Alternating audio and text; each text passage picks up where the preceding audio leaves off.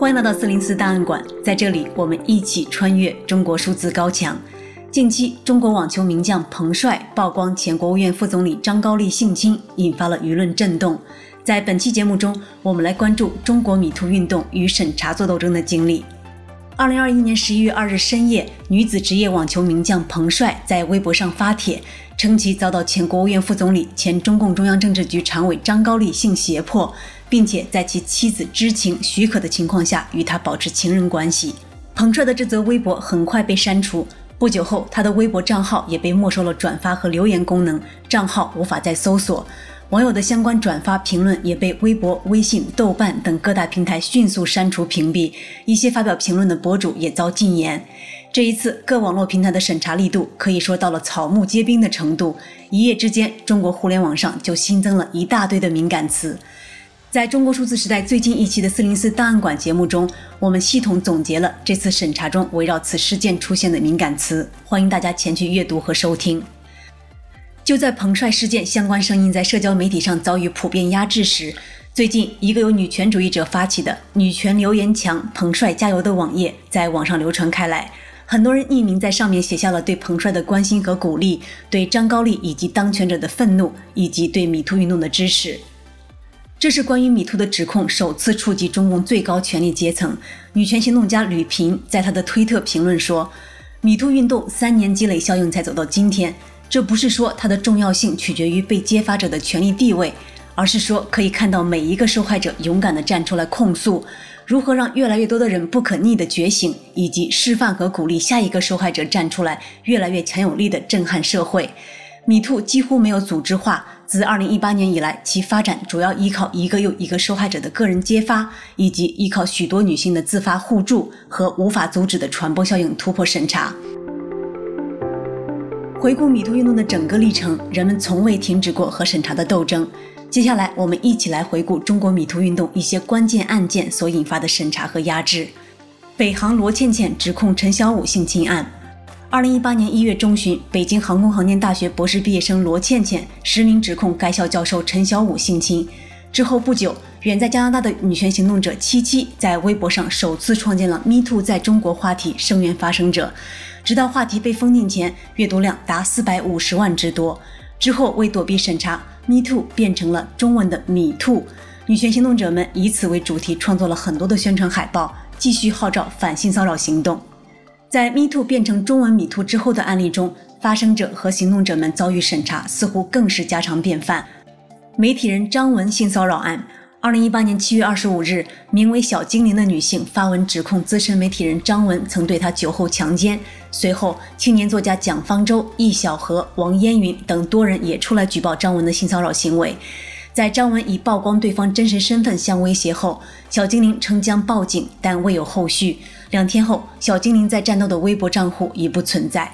龙泉寺住持释学成性侵事件，二零一八年八月初，一份长达九十五页的长文曝光称，北京龙泉寺住持释学成曾性侵多位出家女弟子。之后，该文档遭到微信屏蔽，多篇关于龙泉寺丑闻相关的帖子在新浪微博被删除。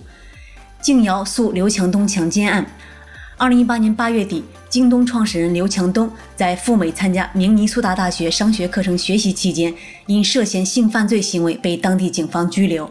在当地检方因为证据问题决定不对刘强东提起刑事诉讼之后，当事女生静瑶提起民事诉讼，指控刘强东强奸。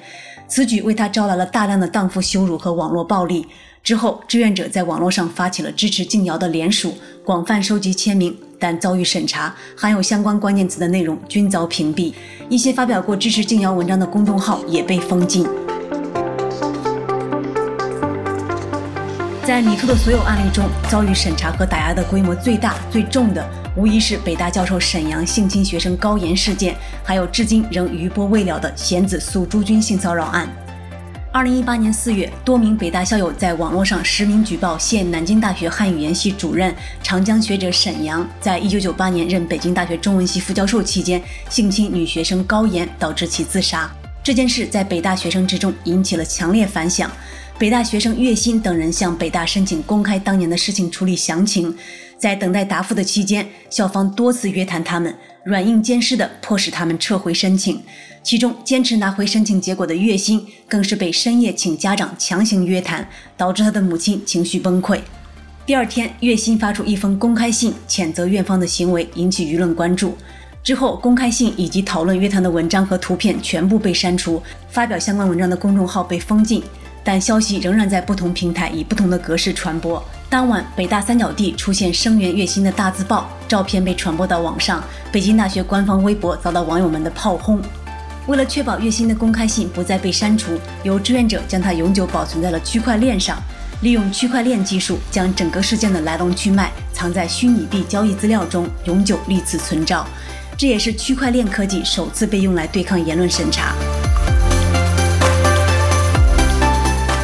贤子诉朱军性骚扰案，审查在米兔触及体制内人物的时候显示出更大的力度。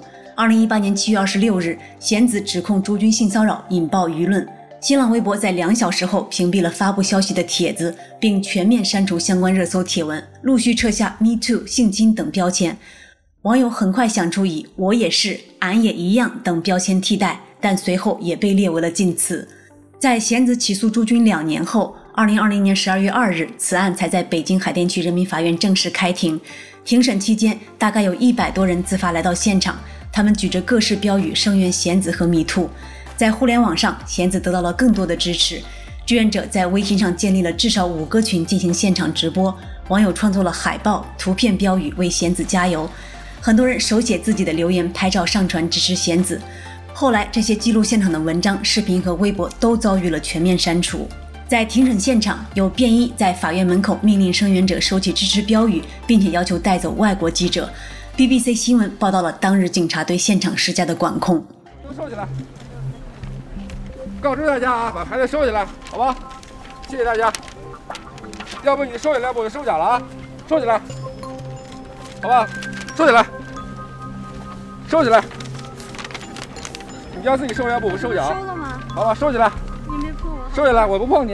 收起来都，你们都把牌子收起来。我单纯问一下，是基于什么行政法规或者处罚条例？收起来。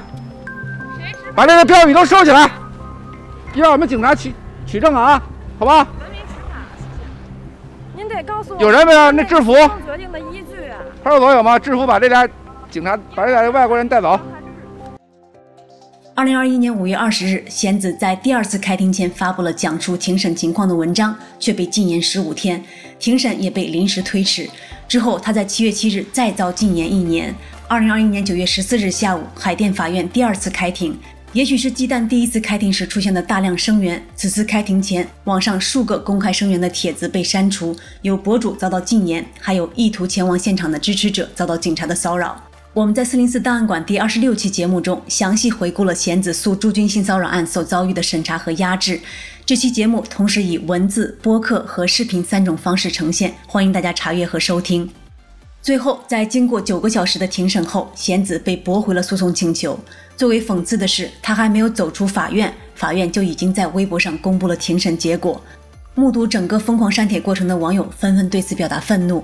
豆瓣用户伊卡洛斯在迷楼评论说。先是微博上尸横遍野的一天，接着是人还没出来，判决已做好图发在了微博，微博领导欣然转发，不记得白日刚完成了一场赛博屠杀，残暴的欢愉就开始了。是的，就是这么不讲究、不做作、不掩饰。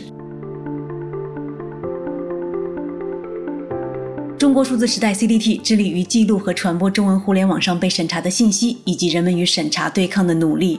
我们邀请您参加四零四文章存档项目和敏感词开源研究项目，为记录和对抗中国网络审查做出你的贡献。详情请访问我们的网站 cdt.media。